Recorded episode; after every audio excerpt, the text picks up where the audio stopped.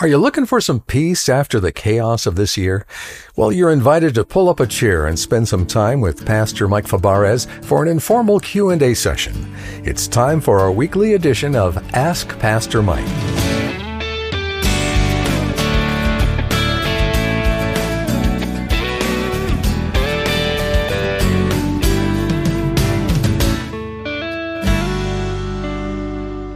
Welcome to Focal Point. I'm Dave Drury, and we're taking time out today to grapple with tough questions from our listeners from a biblical perspective.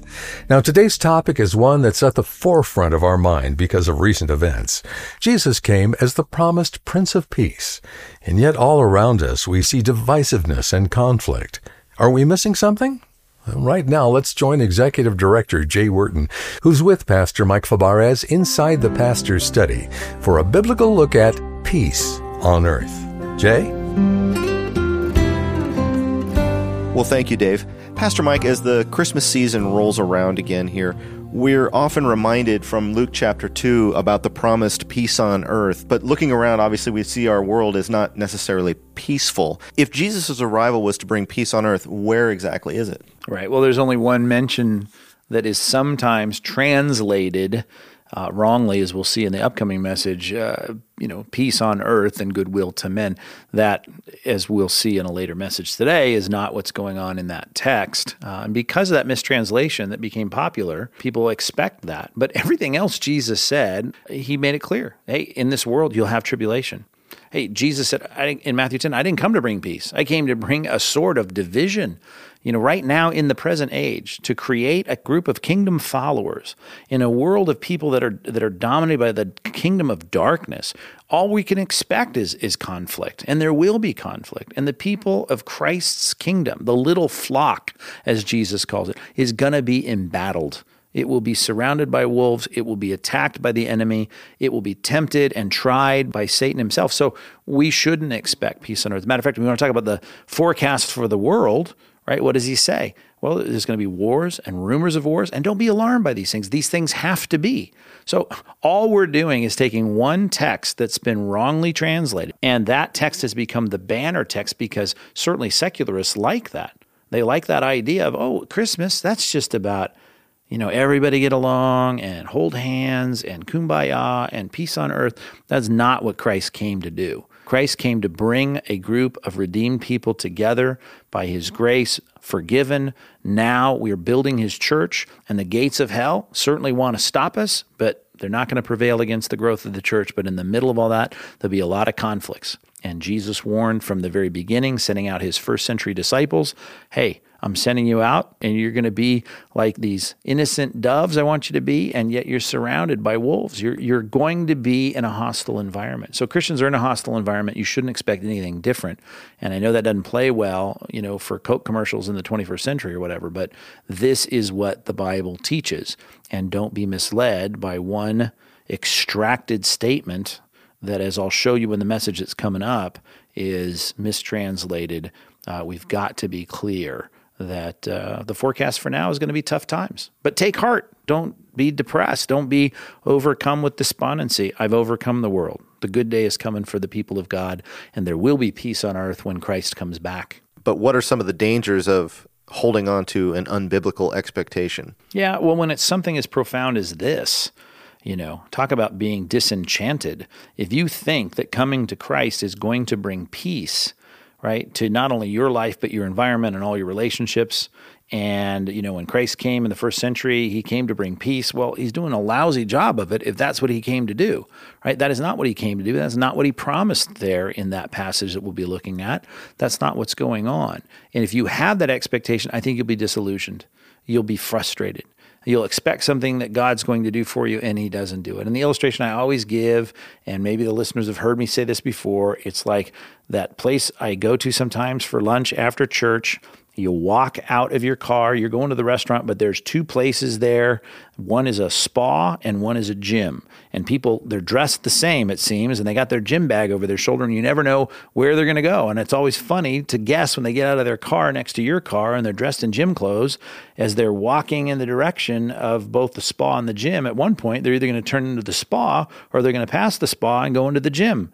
And I'm thinking to myself, can you imagine if you were with someone and you thought they were going to take you into the spa and they take you instead into the gym. well, the spa, you get pampered and talk about peace. You get peace and tranquility and serenity. And the gym, you get pain and sweat and torture and frustration. So all I'm saying is, what if you think you're going to go into the Christian life and experience all this great peace? And by that I mean the external relationships that people are talking about when they use the word peace. Everybody's going to get along. Everything's going to be fine. Love, unity, harmony in the world. If that's your expectation, you will be sorely disappointed because that is not what you're going to experience and you'll get disenchanted. You'll think Christ is a liar. Right? That's the that's the risk. But that isn't what Christ said. Read the text, all of the text. Read this text and translate it carefully, and you'll see that uh, that one little mistranslation uh, has caused a lot of misplaced expectations, and that can be dangerous. Let's bring this a little closer to home. As the holidays approach, we've got friends and family getting together. Certainly, our listeners may have their Christian beliefs get in the way of the other family members who don't necessarily believe.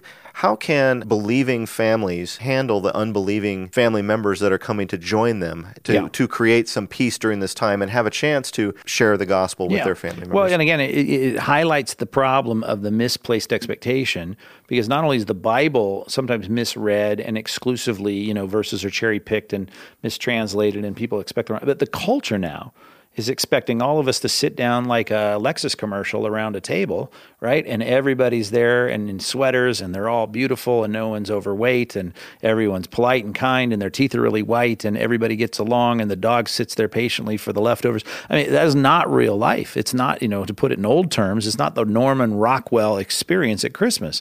And because of that, even the culture now puts the expectation that everything's going to be harmonious. Well, here's the thing. It's no different in December than it was in August, right? If your trust in Christ and your resolve to follow Christ is going to be offensive to cousin Vinny, right? It's going to be offensive to him at, at December meal, at, at, at the holiday gathering. So all I'm saying is that the same principles that would govern your behavior in any other context should govern your behavior at Christmas time. So I think we need to be, as we always need to be, shrewd, wise, diplomatic. We need to season our words with salt. That needs to be true if it's evangelism in July or a conversation with my cousin at, in December. You know, there's times where it's not a time to talk about Christ, not time to talk about, you know, trust in Christ because they know where I stand. It's only going to make them mad. And maybe that's not the time for that. If I have a receptive cousin, though, or an uncle that's willing to listen, right? Now it's time to sit down and to strategically do as Christ did. He was very creative. He would take the situation, whatever it was, and find a way to bring it back around to Christ if those around him were willing to listen. And I think that's what we do. We just get creative. Sometimes we even have to isolate because we know if we share with an uncle who's receptive, you know, there may be a, a grandparent who's not, and he's going to, you know, start becoming belligerent in the conversation. So maybe I just need to step outside with my uncle and have a conversation about Christ one on one you know, we love our families, we love our extended families, we want them saved. If they're not saved, we want to share the gospel. We just need to be wise, sensitive, diplomatic, and just be, you know, with great respect for the people that we're talking to, share as much as people will allow us to share. And you know what? A lot of times you'll find that opportunity. It's not usually you preaching, you know, at the table, you know, between the meal and dessert it's usually some conversation that takes place after the football game or something, but find the time, have the conversation, and get as far as you can get. Well, thank you, Pastor Mike. I trust this conversation will be helpful for those families who are gathering during the Christmas season. We're going to continue this topic with a message you gave called Where is the Promised Peace on Earth?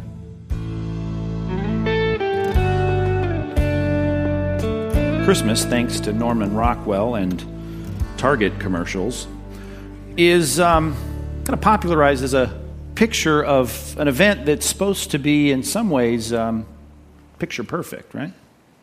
You know, is that really what the Bible leads us to expect? It's goodwill and it's, it's you know, peace on earth, that kind of stuff. I know it's the mantra, the lyrical mantra of our day. The Christmas carols all say it. Hark the herald angels sing, Glory to the newborn King. Peace on earth, right? Mercy mild. Luke chapter 2, you might get a little context here by reading with me those familiar words that we've heard so often, they might be given to your memory at this point. Start in verse 8. After the description of the birth of the Christ child, it says there were shepherds, verse 8, that were living out in the fields nearby, keeping watch over their flocks at night. And an angel of the Lord appeared to them, and the glory of the Lord shone around them, and they were terrified. But an angel said to them, Do not be afraid. I bring you good news of great joy. Aha, there you are, Pastor Mike, right there. That will be for all the people. Ha ha, I told you. More on that in a minute, because every time you see all, you need to ask the question is it all without exception or all without exclusion?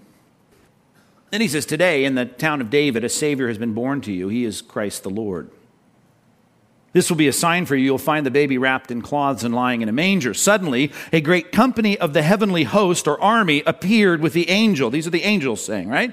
Praising God and saying, here's the quote Glory to God in the highest. If you have an NIV, it reads this way And on earth, peace to men on whom his favor rests. Unquote. When the angels had left them and gone into heaven, the shepherds said to one another, Let's go to Bethlehem. See the thing that had happened, the Lord has told us about. They hurried off, found Mary and Joseph and the baby lying in a manger. When they had seen, verse 17 says, when they'd seen him, they spread the word concerning what had been told them about this child. Now, what was told them? Well, told them that this was good news, and was also in verse 14 that heaven said to the shepherds, Glory to God in the highest, and on earth, our Bibles read, Peace to men on whom his favor rests. Peace on earth, goodwill to men. Isn't that what the Bible teaches? If we're going to sort this out, we've got to go back in time a little bit and deal what, with what I'll call understanding the case of the missing sigma. You see, because the Bible was written originally in Hebrew in the Old Testament and a little bit of Aramaic here and there. And in the New Testament, in the first century, soon after Christ went back to heaven, it was recorded in Koine or Common Greek. And we've got great old copies. The problem is, those copies, because they weren't done on a Xerox machine, there are some very small discrepancies between the manuscripts. They're what we call textual variants. And I know that the skeptic want to see there, I told you the Bible can't trust. The variants are so minuscule, so small, so tiny. They usually have to do with a single letter, as we see in this text. It has a sigma at the end of that last word, and then the later manuscripts don't have a sigma. Now, the first part, glory, right, doxa, in the highest to God, and all the manuscripts say exactly the same thing. We won't find any ancient manuscripts that read any differently than that. Okay? Let's just translate this real quick. Epi. Epi is a Greek preposition upon. Okay, we've already got this part. Glory in the highest to God and. That, if we're just going to literally and woodenly translate it, there we have it. Geis. That's the Greek word of for earth, the genitive form of earth. Geis.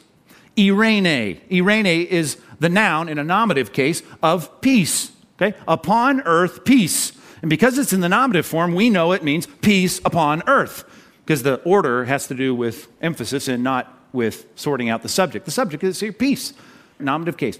Peace upon earth. Got that? Now we have the preposition in. In, this is an easy one to memorize, means in. That's easy. And then you have this anthropois. Anthropois is the word for uh, men. And sorry, ladies, I don't mean, you know, it's not just men. Uh, it is the generic form for people, the, the dative case. Okay? So in men, because in takes the dative, and we have anthropos. So, so far, peace upon earth, or upon earth peace. In men, now the conflict. Now, here's the problem. If you're copying this manuscript in the fifth century and you leave off the sigma, and all the other copies from your copy leaves off the sigma, you can still read this sentence. Because the Greek language is highly inflected. That means the endings and sometimes the prefixes, they determine what role that word plays in the sentence. Did you follow that? Depending on how it, the case endings are. Now, this word right here, let's forget case endings. What's the root of the word mean? Right? U doiki os or u doiki a. U doik. Right? Just, just, just use that. Means well pleasing. It's compound word. U. If you've been around here very long, you know you hear we talk about the word uh, angelion, the evangelism, the good news. U always means good. The eulogy at a funeral is the good word. U is good. Dokos is pleasure, pleasing. The word at, its root means well pleasing. Eudoikos. The question is, what role does this word play in the sentence? It's all determined by the sigma. If the sigma is there, it means one thing. If the sigma is not there, it means something else. Okay, track with this now. If it's got a sigma at the end of this word, it's in the genitive case. And genitive case, just for simplification, it means it qualifies something. Okay? It qualifies its antecedent, which is in this case is the noun anthropos. So whatever anthropos is, it is qualified by this word, well pleasing. If it doesn't have the sigma, then it's in the nominative case. And if it's in the nominative case, it's just like eirene, just like peace, which means now we're starting a new phrase. Here's a new clause, and that clause, it means that it is going to identify something that the men get. Either it qualifies men, people, or it is something that people, the men, get. And the sigma makes all the difference here. Okay? If we're going to translate it, here's what we would be saying Upon earth, peace in men, now, eudoikos means what? Uh, who are well pleasing. What kind of men get the peace? Well, the kind of men that get the peace are the guys that are well pleasing, the, the people that are well pleasing. To who? Well, we have to supply the subject to God. Okay? That's one way to read it if it's a genitive. If it's in the nominative case, that first line stands on its own peace upon earth. Upon earth, peace. Then we translate this one separately. In men, well pleasingness, which is not a word, I know that. But in men, well pleasingness. In other words, if peace goes to the earth, then we get the earth, everybody gets peace, and the men there get well pleasingness, which is not a word, so we use words like goodwill. May they feel good, may they have good experiences. Now, either the angels came and said, Peace on earth, oh, two men on whom God's favor rests, or well pleasing to God, or they said, Hey, peace on earth to everybody, and hey, good feelings for everyone, goodwill to all men. Now, which one does Macy's prefer? The latter, right? I mean, that's Norman Rockwell. But that's not really what we find in the text, nor is it what we understand to be contextually the case. A New King James, which may be newly printed and newly redone, but it's still based on the newfangled Greek manuscripts, it says, on earth peace, comma, goodwill toward men. There it is. But if the sigma belongs there, that is then is not how it reads. It would read, based on the old time Greek manuscripts, would read this on earth, peace to men, no comma, on whom, we're now going to qualify men, his favor rests. That's what your NIV says. The ESV, popular among some of you, on earth, peace among those with whom he's pleased. Same concept. Uh, New Revised Standard, on earth, peace among those whom he favors. Do you see the difference between those two? Luke 2 should be understood in light of Luke 12. So let's look at Luke 12. Look at verse number 49. Let's start there. Luke 12, 49. I have come to bring fire on the earth. Well, in a fireplace with some stockings hanging, maybe a little eggnog. Uh, no, that's not the kind he was talking about. Do you think I came to bring peace on earth? Oh, good, because we've been wondering about whether that sigma belongs there or not. Answer No. I tell you, but division. That's what I came to bring. I came to bring a division. Look at this, verse 52. He says, From now on, there'll be five in one family divided against each other three against two, two against three. They'll be divided father against son, son against father, mother against daughter, daughter against mother, mother in law against daughter in law, and daughter in law against mother in law. Merry Christmas. The reality is, when you ask Jesus, Hey, did you come to bring peace on earth? And you say, Well, isn't that what the angels said? No, that's not what the angels said. This is not indiscriminate peace on earth.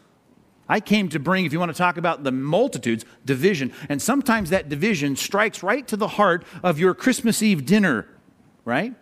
Important for us to recognize that the promise of the angels to the shepherds, which is the promise of heaven to earth, is peace, but it's an exclusive, defined, qualified kind of peace. And let's try and understand it when we think about the fact that I just said that God said you're going to have problems with people. You follow me, you're going to have problems with people. As a matter of fact, they're going to be exacerbated and intensified. The promise was for peace, but peace in men on whom his favor rests, who are well pleasing to God, on whom God has laid his favor. Let's put it this way.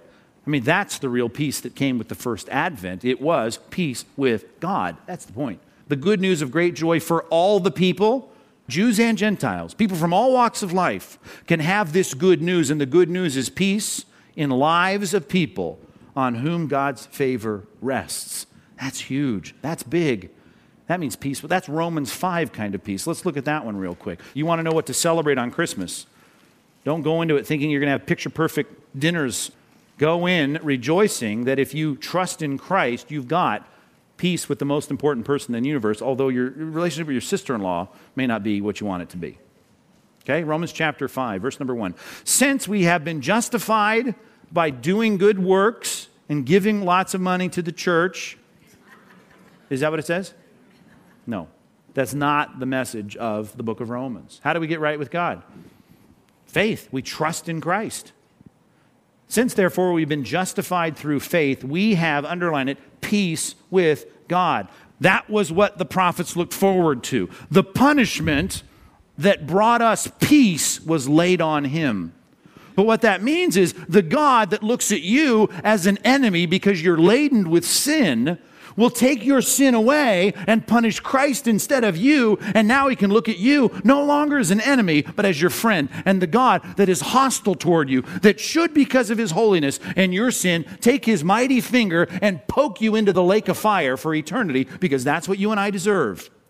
He no longer will be your enemy. He will draw you close as friend because you can have peace with him because of Christ, who came and lived a life you couldn't live and didn't live and died a death you should have died, took away our sin. That's the point of the passage. We have peace with God through our Lord, the boss, Jesus, Yeshua, the Savior, Christ, the Messiah. See, that's what Christmas is all about. Is it about peace on earth, goodwill toward men. And what that means is no more war and a lot of good feelings. No, it's not about that. It's about a kind of peace where your maker is no longer your enemy, where you are now adopted into the family and loved as though you were the perfect Son of God, Christ Himself. That's something to rejoice and get excited about, right? That's Christmas. That's the message.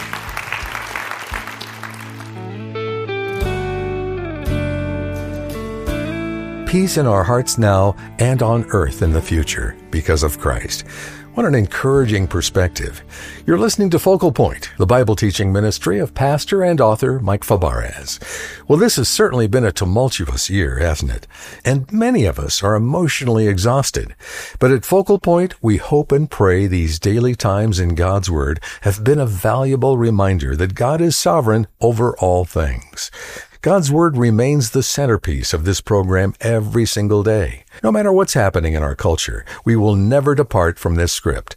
And in the new year, we intend to be here for you every day. We'll open the Bible together and bring clarity to these confusing times.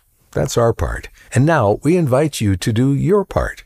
Your generous year-end donation will ensure that Focal Point continues on this station and many more across the nation. And we pray that God will use your gifts to reach someone else who needs to hear the truth. So don't wait to call us. Our number is 888-320-5885, or it's even easier to give online at focalpointradio.org. When you give a year-end gift to Focal Point, we've got something really special to show our thanks. It's a beautiful, colorful reference book called The Ultimate Infographic Guide to the Bible. This top-rated book will help you understand the significance of every part of the Bible. You'll have ready access to background on the Bible's reliability, translation process, and preservation, illuminating how God's strength, power, and love are revealed throughout the Bible's overarching story. To donate today and request your copy of the Ultimate Infographic Guide to the Bible, call 888-320-5885 or contact us online at focalpointradio.org. If you'd rather mail your donation, write to us at Focal Point, Post Office Box 2850, Laguna Hills, California 92654. And even if you aren't able to give right now, we'd still love to hear from you. We'll send you a free pamphlet called From Creation to Bethlehem when you give us a call at 888 320 5885. Well, I'm your host, Dave Drury, inviting you to join us again next time as we continue exploring God's Word right here on Focal Point.